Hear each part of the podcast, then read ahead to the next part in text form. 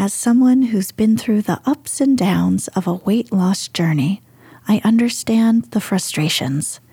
Counting calories while pushing through workouts, it's exhausting. That's why, if I had the opportunity to try Ro Body, I'd be all in. Why? Because Ro Body offers access to the most popular weight loss shots on the market, alongside personalized lifestyle changes. And as I'm quite a homebody, I love how you can sign up online. So, no scheduling a doctor's appointment, no commute to the doctor's office, and no waiting rooms. Go to ro.co slash snoozecast. Sign up today and you'll pay just $99 for your first month and 145 a month after that. Medication costs are separate. That's ro dot co slash snoozecast.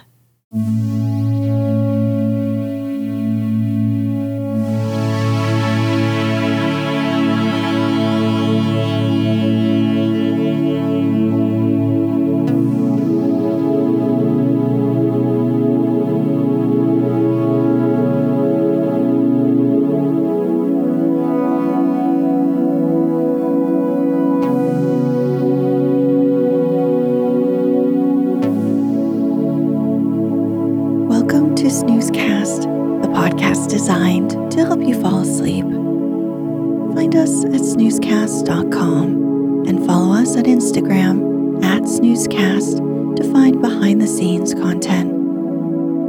If you'd like to get an email once a week with upcoming sleep stories and other news, subscribe to this newsletter at snoozecast.com. This episode is brought to you by our Patreon supporters and by Luncheon Baskets.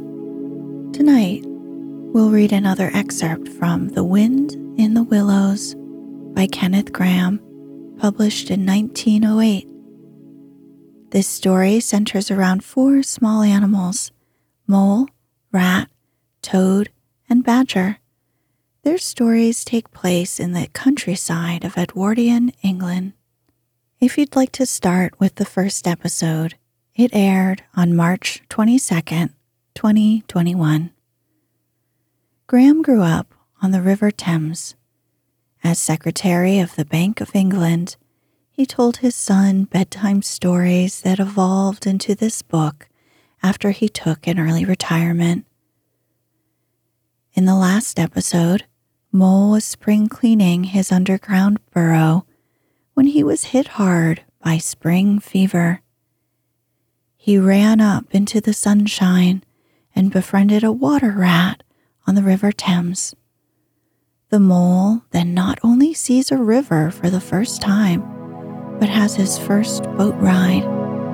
We will pick up at the start of their delicious picnic.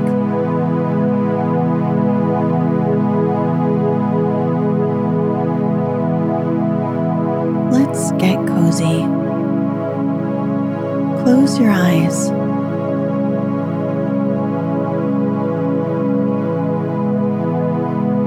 Relax your body into the softness of your bed.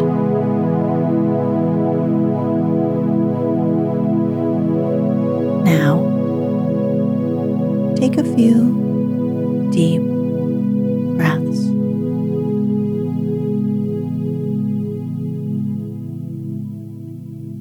Leaving the main stream of the River Thames, the mole and the water rat now passed into what seemed at first sight like a little land-locked lake. Green turf sloped down to either edge.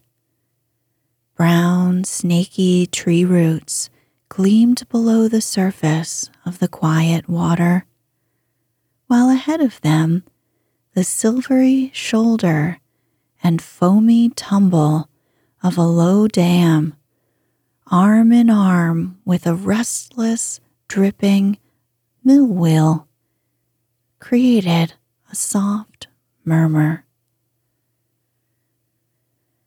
The rat brought the boat alongside the bank, made her fast, helped the still awkward mole safely ashore and swung out the luncheon basket.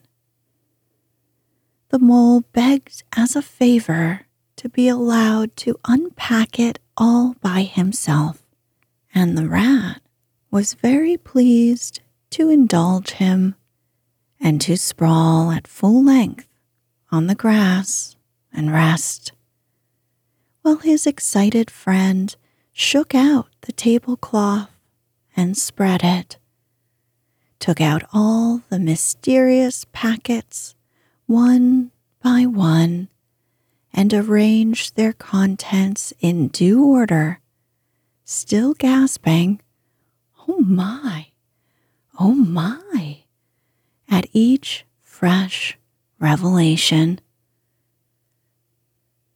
When all was ready, the rat said, Now, pitch in, old fellow.